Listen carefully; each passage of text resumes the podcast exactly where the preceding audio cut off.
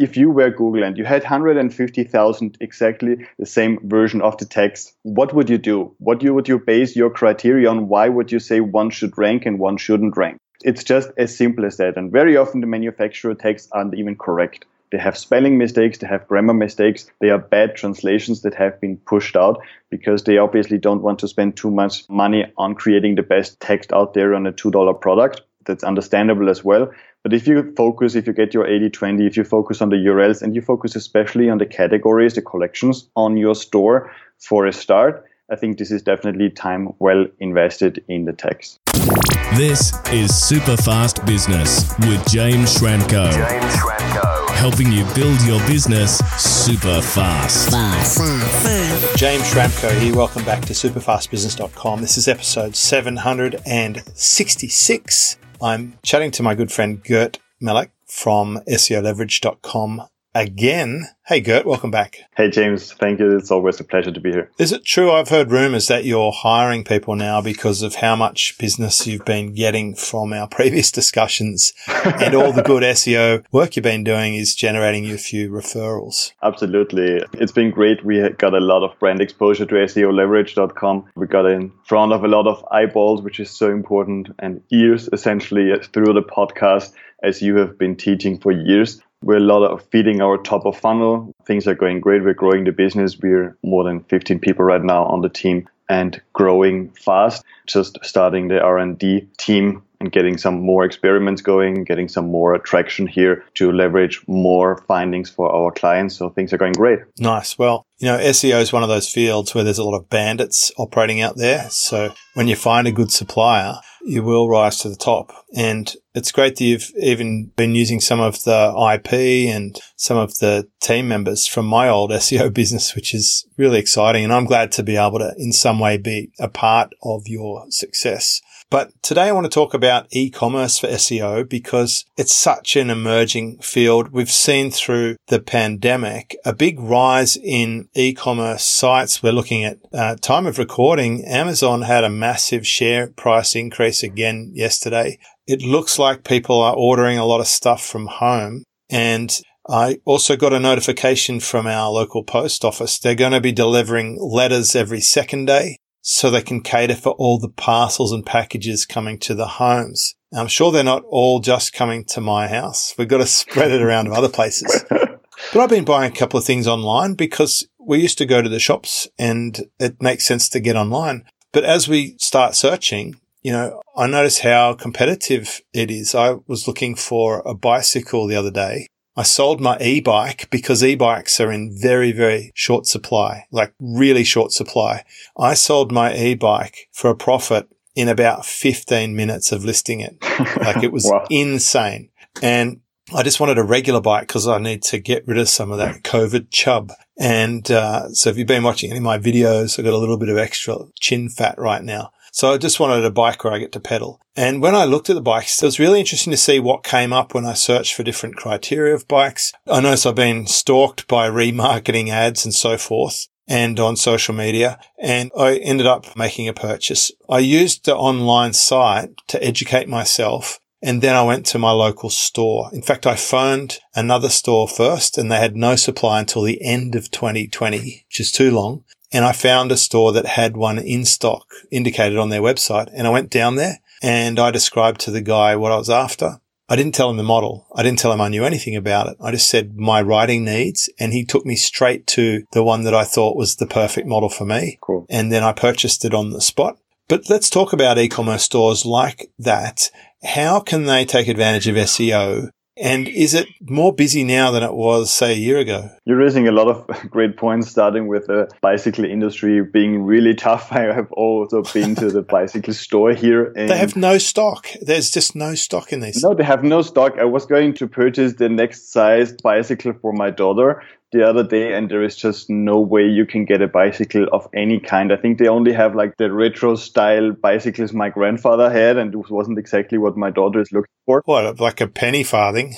something like that. Yeah, something like that. So it's it's definitely interesting that certain industries that used to be working normally, yeah. right now are really off the shelves. They have no stock at all. You can't even order. There's a friend of mine had her orders cancelled because they just Right. couldn't deliver on the bike, and they couldn't even tell them when they would be delivering. Not even end of 2020 or whatever. Right. So there are a lot of niches, and we have this seen this even down to a level of AA batteries. So people purchase things they used to purchase in the supermarket, things they used to purchase in the specific store. They now purchase this online. So search volume is growing tremendously fast, especially in this pandemic, but also other micro events very often have an impact on how many searches are performed. So the, the search volume, the number of searches that are performed for a certain keyword is something we pay very close attention to in SEO. As an example, as you're pretty much into surfing,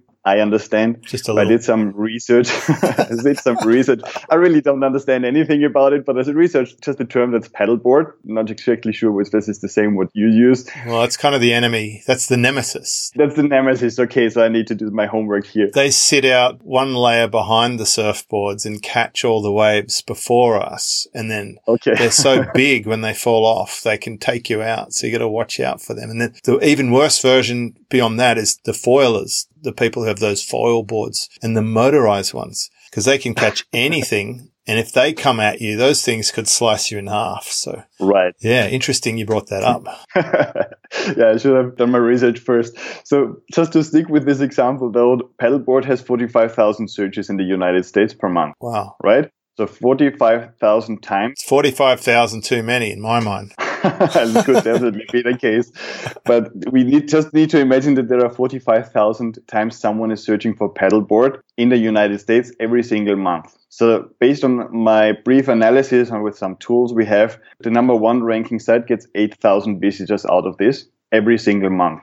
So even with the 2% conversion rate and maybe an average price, I don't know, about $400, as far as I've researched approximately, this would mean more than $60,000 in revenue every single month if you get this number one ranking. This is just one single keyword. Average stores we deal with have between 15,000 products. Imagine you do this at scale, the potential that's there. Obviously, not everybody is going to get to number one, but even a number five or number eight might be very well put your business into another league if you get this for a few keywords or in a specific segment. So definitely search volume is increasing. We're even seeing that people get more search, more traffic than we estimated they would be getting because this year search volume has changed. So our tools and the analysis tools we have, our experience, we more or less know in many niches how many searches are performed, but we are seeing drastic changes this year. For example, everything that's in the online business, online coaching courses, etc., has skyrocketed with the pandemic, and e-commerce definitely is on the fast track. Let's talk about the different types of searches because I know how specific e-commerce stores are for qualified traffic. Like someone who's typing that into Google, like me when I'm looking for a, a bicycle. I'm pretty specific. I'm going to be using phrases like my geographic location mm. because there's no, I don't want to buy a bicycle overseas or in another state. I want to go somewhere nearby, ideally, and I definitely want it to be delivered quickly. In the beginning, I might be typing the type or the category of the bicycle. And then as I refine my search, I might be typing in actual model numbers to compare between different retailers to see who's got stock because that became an issue. Absolutely. So I know there's different types of search queries and keywords. Do you want to run us through what we can optimize for? Absolutely. So we essentially we want to technically tackle keywords from different stages of the funnel. So even if someone just types in bicycle at some stage, depends on how far you are with your store, those might be interesting to have an impact on them with your brand, just so that they know that you also sell bicycles, right? And you might give them some tips on how to tune your bicycle and what you can do, or some bike routes in your area, etc. This could be content that's interesting for these people, but they have no buying intent. Yeah. The danger with e-commerce is that we go too broad meaning we think that just because we are a, an online store for bikes, we are suddenly responsible for all kinds of bikes, all kinds of topics related to cycling, and people looking for sportswear and clothing, etc., are also going to purchase our bike. This could happen, but it's not as likely.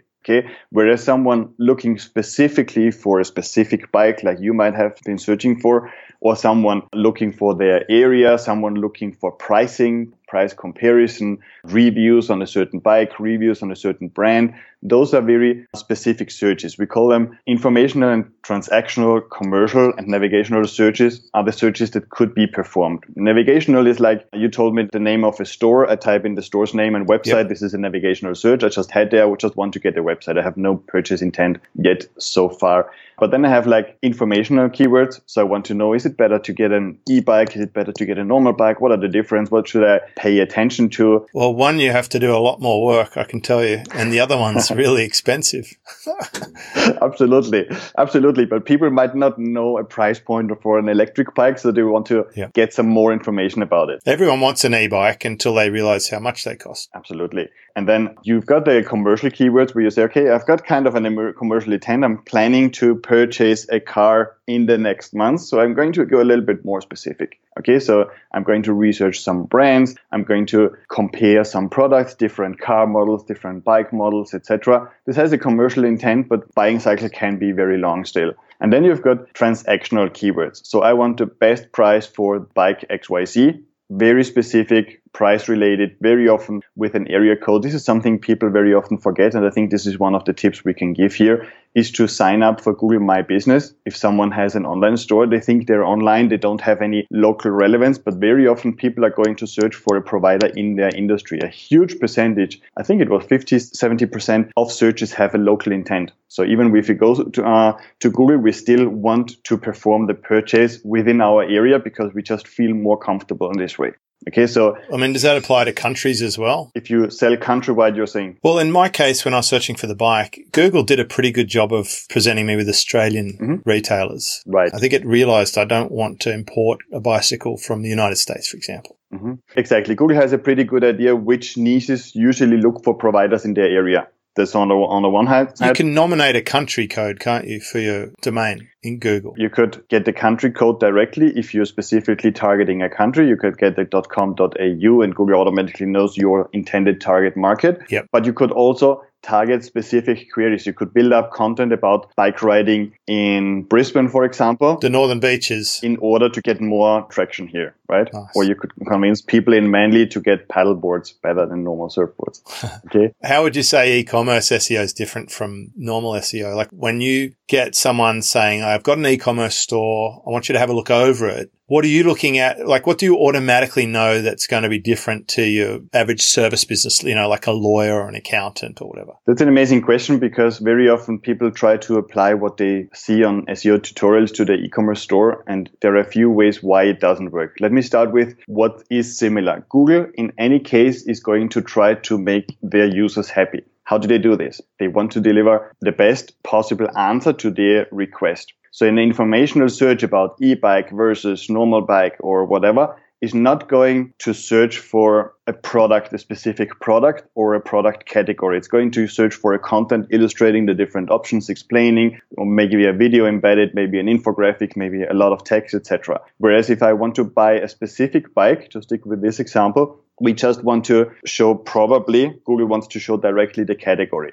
So you need to know what you're going after, right? So you want to check what Google is ranking. What Google is ranking right now is what they think makes users happy or gives the best user satisfaction on search. Because then if users are happy, they're going to perform another search on Google and not head over to Bing or DuckDuckGo or whatever alternative there is out there. Okay. So based on the premise that Google wants to make users happy, we need to be aware of what Google wants to rank. If I want to rank for a certain brand, for example, a certain bicycle brand, and the queries that go with this brand, I need to see what Google searches for. Okay, so this is what's always the same. Even if you have a B2B website, you will need to check out what Google wants to rank and see if you can provide something similar to start with. On e-commerce, there is a lot more complexity because e-commerce sites usually have a very big scale, meaning it's hard to find. There are a few one, two product stores out there that then do their promotion via Facebook ads and sell essentially one gadget and they're doing very well and that's fine and they have a different needs and are more similar to normal websites rather than e-commerce solutions when it comes to SEO. But very often we deal with pages that have 15,000 products. You essentially have 15,000 pages because every page gets a product. You've got filters. You can filter by price. You can filter by brand. You can filter by application or by compare. You can compare models.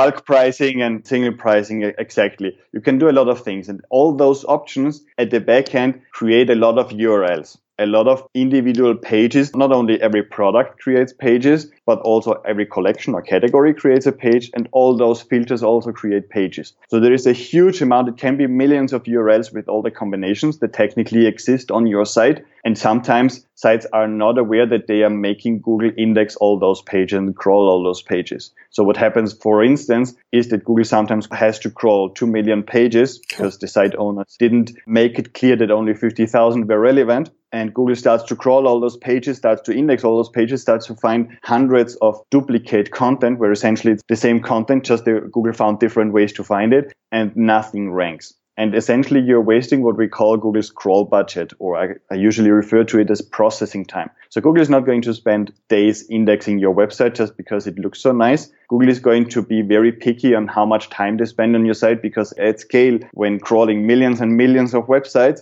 this is costing Google a lot of money. And this is something people underestimate. So Google is not going to throw out money if they think what you deliver is not valuable for their users, at least after some time. So they might crawl invaluable pages, but at some point, they are going to throttle down and say, okay, I'm going to crawl five pages every day on this site, but not more because most of the URLs it's sending me are not going to be valuable for my searches. I'm never going to rank them. So why should I spend money and time on processing those pages? So a big part of the e-commerce SEO question is to streamline crawling efforts of Google, especially if you have a few thousand products. If you have 200, it's not a big issue, but already there you can make some optimizations. But very often you want to really be specific on what you want Google to crawl, what you want Google to spend their time on. So scale is a very, very big issue.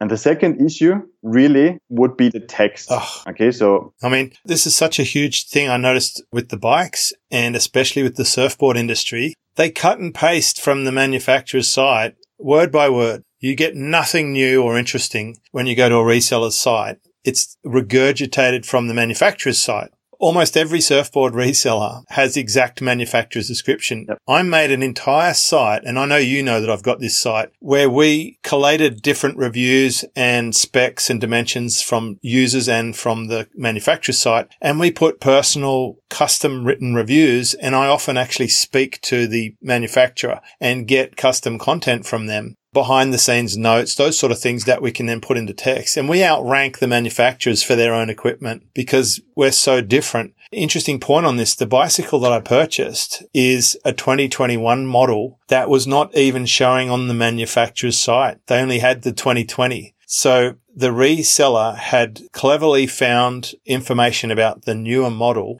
and updated their website to be newer and fresher than the manufacturers. And having worked for large manufacturers in the past, like Mercedes-Benz, BMW, Vodafone and General Motors, I can say often a crafty or motivated independent can outrank and outcraft the manufacturer if they want to just do that one thing. And when I was at Mercedes Benz, I did a case study where we built our own dealership website and put it against the one Mercedes Benz gave us. And after Mercedes Benz wanted to charge us a few thousand dollars to install the analytics pixel on, on the manufacturer's site, I couldn't believe it.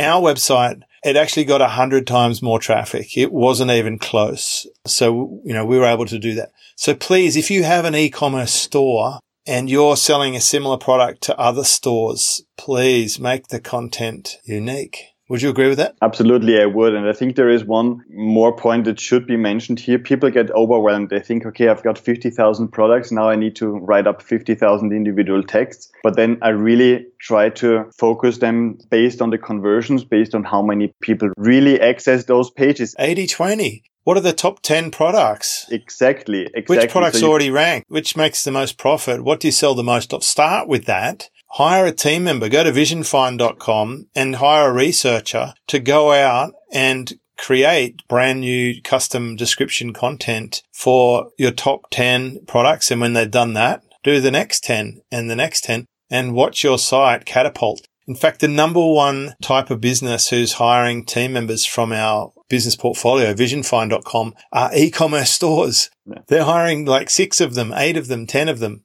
because this is a big deal. You want to dominate the search results with your e-commerce store. You can by having differentiated content. Absolutely. I'm working with more and more teams essentially that have been built through Vision Finds through other providers where I guide them in the process on an ongoing consulting. We have a call every couple of weeks, for example, and I tell them, look, you could be doing copies on 50,000 articles, but let's focus on these 200. And if you have two people, they can go through this in a week or two and get those articles original feedback. They could embed YouTube videos they find out there and give people more direct product reviews. It's going to be more tangible. One of the problems in e-commerce is really that it's just so virtual. So you can't really get a feeling of what's the size of this product, how does it feel, what's the material like, etc. So very often people would then head over to YouTube. Why not present them those findings directly on your product page? So there's a lot of things apart from have unboxing videos, tutorial videos. Absolutely. How to install it, how to assemble it, different ways you can use it. Get customers to submit content for you. I've got a client at the moment and we get the customers sending in the best videos that we can actually display and educate other customers. Ezra Firestone done a brilliant job of content marketing. He added things like blogging and social media and customer testimonials and remarketing and good email segmentation and segmented audiences based on video views and so forth to just supercharge his e-commerce business. So it's such a great frontier to do something better and next level and I will say that almost all the young people coming through have a good education, usually a university degree. And most people who have been through university have good research skills. That's a big key component, apparently, of the education system. Don't ask me because I didn't finish university, but apparently researching, collating, reorganizing and preparing content is actually a good skill set that you can plug into just about any online business from right now. And we do it. I even do research before our podcasts now. One of my team members goes and looks up the person I'm podcasting with and they actually find information and they give me a bullet point notes of what they've been up to, where they studied their previous businesses. And, and I use that information in the podcasts that I do. Mm-hmm. I have it on good authority that uh, you've got a close fascination with bears and strawberry trees. Is that true? yeah, this is true. Yeah. This refers to the official symbol of Madrid. I'm based in Madrid in Spain, so this is our official symbol there. There you go. So, you know, research, baby, that's the ticket. I've also heard rumors that you're part cyborg. I'm not so sure about that, but you're very, very efficient. Every time we podcast, you turn up exactly on time and everything you say you'll deliver, you deliver. and that's very rare. It's really rare. And I, I admire that quality about you. So, you know, keep up that consistent delivery and uh, you'll win a lot of friends, I imagine. Yeah, I appreciate that. Consistency is definitely something I think that sets us a little bit apart in SEO it's a consistent effort. So SEO is a long-term game. I think most people know this by now. This is not something you set and forget. You hire someone, to do some research, create some copy, and then forget about it. We're going through Google updates all the time. Google is shifting based on what they think at a certain time Google users expect. With the pandemic, for example, it shifts very quickly. So people looking for virus in January and people looking for virus in March are going to get search results that are vastly different because Google knows what they're probably up to. So this is a long-term game. You need to be consistent. And just to talk a little bit about the product copy and product descriptions again, this is really something we are seeing, especially with dropshipping businesses. So at SEO Leverage, we get a lot of calls from dropshipping sites asking us why their content doesn't rank, why their sites don't rank. And very often there are even systems out there that create your dropshipping business on the fly. You just pay a little bit of money or you connect Shopify with some other providers. They put up your store. You have a store in half an hour. I did this myself. You get 5,000 products in half an hour. You're going to deliver through the dropshipper. That's all fine. But what you essentially have is the copy number 158,000 of yeah. these products. Yeah. If you put yourself into Google shoes, and this is what I try with my clients and my coaching clients, my consulting clients to do. If you were Google and you had 150,000 exactly the same version of the text, what would you do? What you, would you base your criteria on? Why would you say one should rank and one shouldn't rank? It's just as simple as that. And very often the manufacturer texts aren't even correct. They have spelling mistakes, they have grammar mistakes, they are bad translations that have been pushed out because they obviously don't want to spend too much money on creating the best text out there on a $2 product. That's understandable as well. But if you focus, if you get your 80 20, if you focus on the URLs and you focus especially on the categories, the collections on your store for a start, I think this is definitely time well invested in the text. What about, you know, if we're selling cameras or something, can we go up against sites like Amazon or is that just unrealistic?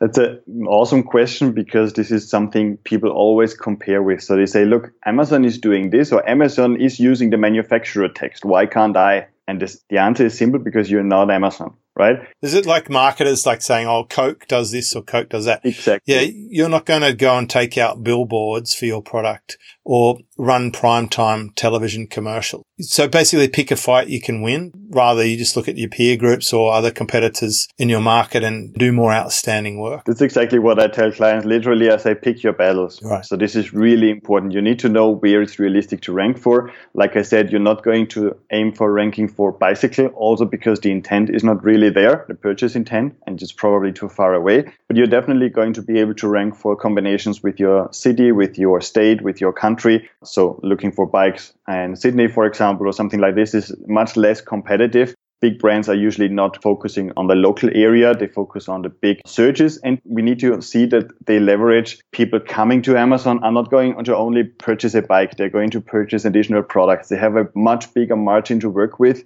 Google might even have something in the algorithm preferring or giving Amazon a certain push. We don't know about this. But just based on the brand importance Amazon has or eBay or Etsy, etc. I just got a client point me to Etsy as a reference. They have a very strong brand, meaning they get a lot of links, they have a lot of trust. And I think trust and brand is something e-commerce sites should not forget. So essentially you want to get your domain authority higher, which means you need to get links, quality links from quality sources from the internet referring you or recommending you for a particular niche, as you on this podcast might be linking to my agency for SEO. If I have a bike store, I want to have relevant sites about sports, about biking, about my region, my local area, etc. Point to me as the reference for biking, and then I'm going to get some trust. If you have your Google My Business listing, this means Google is sending you a physical mail that arrives to your post office or in your post box. You put in a code, you put this in on the site so Google knows that if they send this of real business with a real address where someone really opens the post box and gets this notification, so they can authenticate this. There is a thing that's called EAT, expertise, trustworthiness, and authoritativeness. And this is something we see grow more and more because Google has a growing problem and artificial intelligence is going to skyrocket this to differentiate serious content from non-serious content, real content from automatic content. We're probably half a year or a year away from a commercial offer where I can create AI-based content just with a few keywords. So I put in a few keywords and I get an original non-copied text for a product, maybe a product description from an AI engine and those get better and better. So they have a growing problem of texts being automated or not knowing if the brand behind the site is really legit. So they need to see if there are trust signals that indicate that this might be a real business. So Google My Business sign up is one of the things you can do. Getting important other brands linked to you, manufacturers linked to you, etc., is another thing, for example. I know the new language AI just ranked a, a post that was completely written by a computer with just a subject line in the first sentence written the rest of it was all made up by the AI and it instantly ranked at the top. And then people started suspecting it was made. I think the AI was called GTP3, mm-hmm. something similar to that. Yeah, GTP3 is very strong. You can even just type in what your website should be like, and GTP3 is going to put your website up. So you say header, a little bit bigger, left sidebar, big button on the top that's green, etc. You just type this in and the AI is going to build the entire website. So this is a big topic that's coming and it's amazing what it can already do. And it's going to be very hard. I remember I, I used to study translations and simultaneous interpreting and we always said the computer is never going to substitute us. I'm not so sure anymore about that one right? So there is a lot of fields where AI is going to step in, and it's going to be a challenge for big brands like Google, Amazon, etc., to figure out who is really a person, who is not a person, what was really produced manually. And very often, even we already rely on machine learning tools and AI algorithms to analyze Google results, for example. If I want to help a client rank, I need machine learning tools these days to analyze what's ranking on the top 10 search results and then apply my findings to my client's page in order to be able to compete. There is, it's going to be very hard if you just write an article about what you think is interesting for your target audience to get any traffic. It's good that you've got a handle on that stuff because you've got access to subscriptions and tools that the average e-commerce store owner is not going to have or be overly inclined to get involved with because mm-hmm. I imagine they're pretty busy trying to run their, their intensely complex business already. What about if you do have multiple target markets and languages? You mentioned languages, etc. Like, how do you get your on-page SEO rocking with that stuff? That's another thing that differentiates very often e-commerce stores from other sites because they very often want to have different languages ranking. If I just look at Spain, we have multiple individual official languages and some dialects that are pretty well uh, recognized. So very often e-commerce stores are going to translate their Spanish version into the localized versions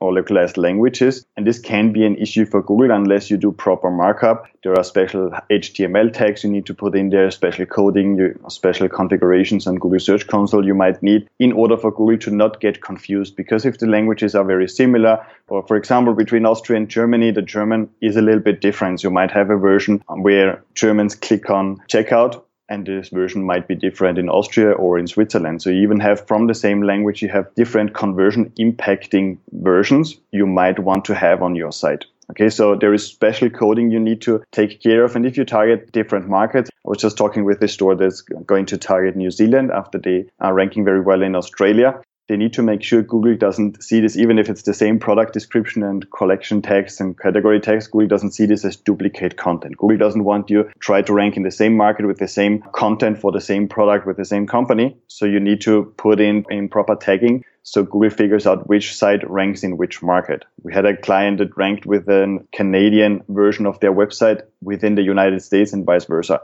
This can sometimes be interesting because there might be a different price point, different offers, etc. So sometimes this works out, but more often than not, it's a big issue people are dealing with. What is structured markup? Because we hear the name markup I imagine that needs a little bit of explanation. Okay, sorry about that. Markup really refers to the code behind a website. Okay, so there's HTML usually represents a website. So many people know that if I type in a website's name, the web server is going to produce HTML code that's sent to the client. Okay, so to my browser. So I type in superfastbusiness.com. Yep. Your machine, your website, your WordPress is going to produce a code that's coming to my Chrome browser.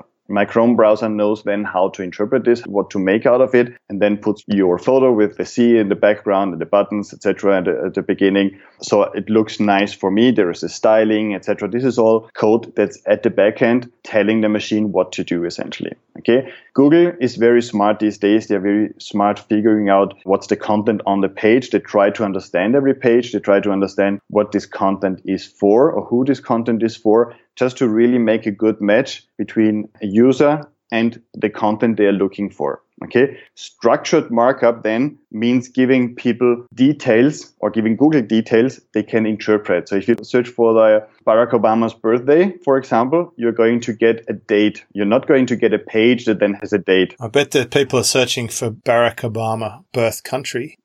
Probably birth certificate and things like those definitely have, have a lot of searches these days. But Google is trying to give the answer directly in the search results, which is a little bit something in SEO we're not too happy about because this means that sometimes people are not going to click through to our website. They're going to stay on search. I see a lot of those rich snippets I actually, as a Google user, I use those rich snippets a lot without having to click through to the website. So it is very interesting to observe that. Exactly. So this is, for example, this is the search components as we call them. This is the section that's called people also asked, where you have a drop down and you have the questions and answers, for example. And the more you click on those, the more questions and answers are going to come up because Google thinks, okay, you want to have an answer on some questions. You're going to get more of them as you click through this. You can do this exercise and you're getting up to 50 or even more questions there there because Google just found what makes you happy and they just give it to you. Okay, this is really, really essentially, I very often get reminded to what you teach in your forum where you say, okay, if you have a client who wants something, try to give it to them. Yeah. Okay. Or as you phrase it, find what people are buying and give it to them, right? That's it. I'm, I have an adaptive style. I'm platform agnostic, for example, when I'm doing coaching calls. Some people I do a telephone call. Some people I'm using Skype. Some people Zoom. Some people Google Meet. Some people go to meeting. Like I'll just figure out the learning style and the cadence and what sort of inputs stimulate the result for my client mm-hmm. and I'll adapt much like Google's doing with the search. So taking all of this into account, we've listened to this. We've got an e-commerce store. We're kind of interested in the next step. Like what would you suggest people do as the next thing right now? The next thing is really I usually try to start with a site audit and see what's really the situation. So you might already have an SEO agency working for you. If you're happy with them, if they're providing results, try to what I call fill all the buckets. So for me, in my mind, and I think this is something also Google confirmed at some point that it is in a very similar way, there is a lot of buckets. There might be 200 of them and we maybe know 20. There is a bucket for site speed. Your site needs to be fast. If you don't fill this bucket and your competitors are faster, and have all the other buckets filled, you're not going to rank. So let's make your site fast. Let's make your site have an easy navigation. So on e-commerce sites, good e-commerce sites should have products only three clicks away from wherever the user lands. So the navigation must be easy if possible. Don't compare yourself to Amazon where everybody performs a search. This is not usually happening on normal e-commerce stores. We need to have a proper navigation in place. You want to do the structured markup we talked about, we want to tell Google, look, this is a product, this is the price, this is the availability, this is the location where we sell it, this is the shipping time, this is the brand, etc. We can put this up in structured code so then Google can extract if someone searches for a specific brand Google can bring up the product page or the brand page we have on our store. Just because we mark this up, we make sure that Google is able to understand this. Another very important point is site architecture. So you really want to make sure you don't have any categories buried in down there. You don't have Google waste crawl budget, waste their processing time across pages that are really not that relevant. I had a client even deciding, and I think this was a good move, to completely no index low value products because they said, okay, if someone really only comes in searching for this product, I don't even want to sell it to them because it's more expensive to get this invoice built and ship the product shipped than this client just purchasing this individual product. So they de-indexed everything that was below $15, I think, just in order to streamline, make sure Google focuses on what's really important. So there's a lot to win in site structure as well.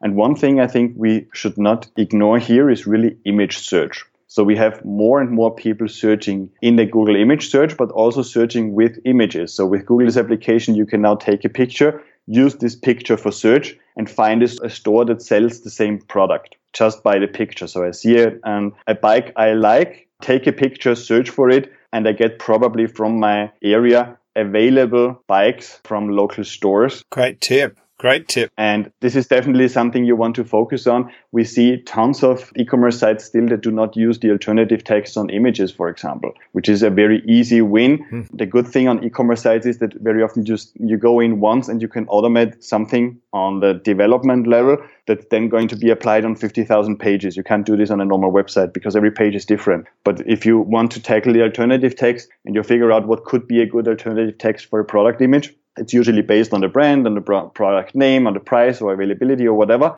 You can program this so it's at scale applied across the entire website. So there's a, quite a few things. I think there are a few tips here people can definitely take into account. And yeah, as always, I'm more than happy to take a look at whatever e-commerce site needs help or thinks they might need help so happy to provide additional insights or yeah, just have someone reach out to me at SEOleverage.com. And when people are implementing the changes, I think I've heard you say before, you'd like to just test little parts. It's like when you get a new glue or something, you test it on a little bit of the thing you're trying to glue before you go for it because it might melt through. So just changing a little bit to see the reaction. Mm-hmm. I know you and I have done that. We changed a couple of page titles and then we wait and see. And sure enough, the changes happen and then they stuck and we're like, okay, we're onto something here. Absolutely. Very often with testing, you can identify patterns in your niche. So it's not possible. I've been doing this for 19 years. It's not possible for me to suggest the best meta title or meta description, which is, which are the texts that come up in search for a random store I just find out there because I really don't, honestly don't know. And I think nobody knows. Okay.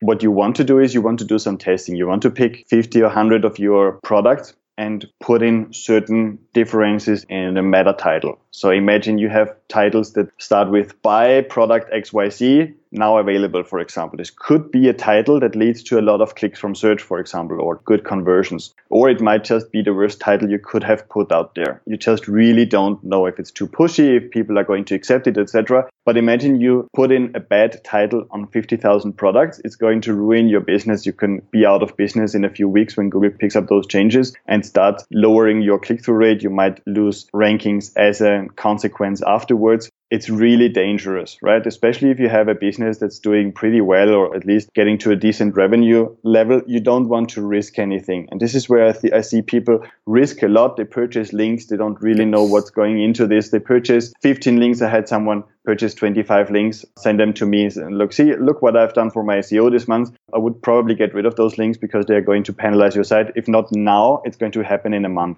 Okay. By the time Google crawls those links and takes them into account, it was just too obvious pattern and they get it penalized. So very often people are not aware what they are risking. And we are working quite a bit in raising awareness these days with uh, a PDF guide we are going to put up very soon about how to assess your agency's seriousness because we see a lot of very weird things. And as an agency, I'm not in the position of risking a client's business. As an agency, I'm trying to act in the best interest of my client, raise awareness. I had clients sign twice before they asked me to do something where I was not a fan about. And I, I, said, look, I can do it. I'm happy to do it. We have been doing this, working with you for a few years, but I need you to sign and twice that you know that I don't recommend this, that you know that I think you're going to get penalized. so we don't have any discussions afterwards, right? right. Because it's sometimes clients see some tutorial or see some case study and someone saying, look, I've, I've purchased 25 links after a week I'm number one. That's fine. It can work. This can work, but it's usually a temporary success and you're risking much more. I've got one client now who came with me to lift a manual penalty, which is a very tricky thing to do. This is really someone personal at Google making sure that your site doesn't get any visibility just because of the shady stuff you have been doing. And it's very hard, sometimes impossible to get those things lifted. Okay. And it takes months. So people usually then get another domain, meanwhile, build another business essentially from the ground up while they try to recover the first domain. And this is cost um, intense. This is a very expensive task to work on. So you really want to know what you're risking or you want to get professional, serious, transparent help. Yeah, it's such a good tip. And this applies to lots of categories. I know I saw one of the reasonably well known people in my industry has said they regretted buying Instagram followers because their accounts got no engagement, no interaction. Everyone can see that it's fake and it actually looks worse for him than if he just had less followers with engagement. Exactly. So easy to make a mistake cheaply and quickly that is almost impossible to recover. So that's why you want a practitioner who's fairly conservative mm-hmm. and knowledgeable and uh, treats the website with the same sort of risk profile that he would if it was his. Exactly. Gert, you're just a fountain of knowledge again. Thank you for coming along and sharing all of this expertise. If you're listening to this episode and you have an e-commerce store, of course, get in touch with Gert, SEOleverage.com. Gert, we'll link to you from the show notes. Mm-hmm. I'm sure that'll make your day. And that's a valuable link. well, you know, you keep coming back on the show and delivering great stuff. I get wonderful feedback because this is just like a content masterclass. It's all free here at Superfast Business. If you know someone with an e-commerce store, please share this episode with them. This is episode 766 at superfastbusiness.com. If you've got any SEO questions, by all means, make a comment or reach out to Gert. Let him know you listened to this episode. Gert, I hope to have you back in the future. And thank you so much for looking after our own business and for the businesses of our referrals so well. It's a pleasure. Thank you so much, James. Discover how to build your business super fast. Check out superfastbusiness.com.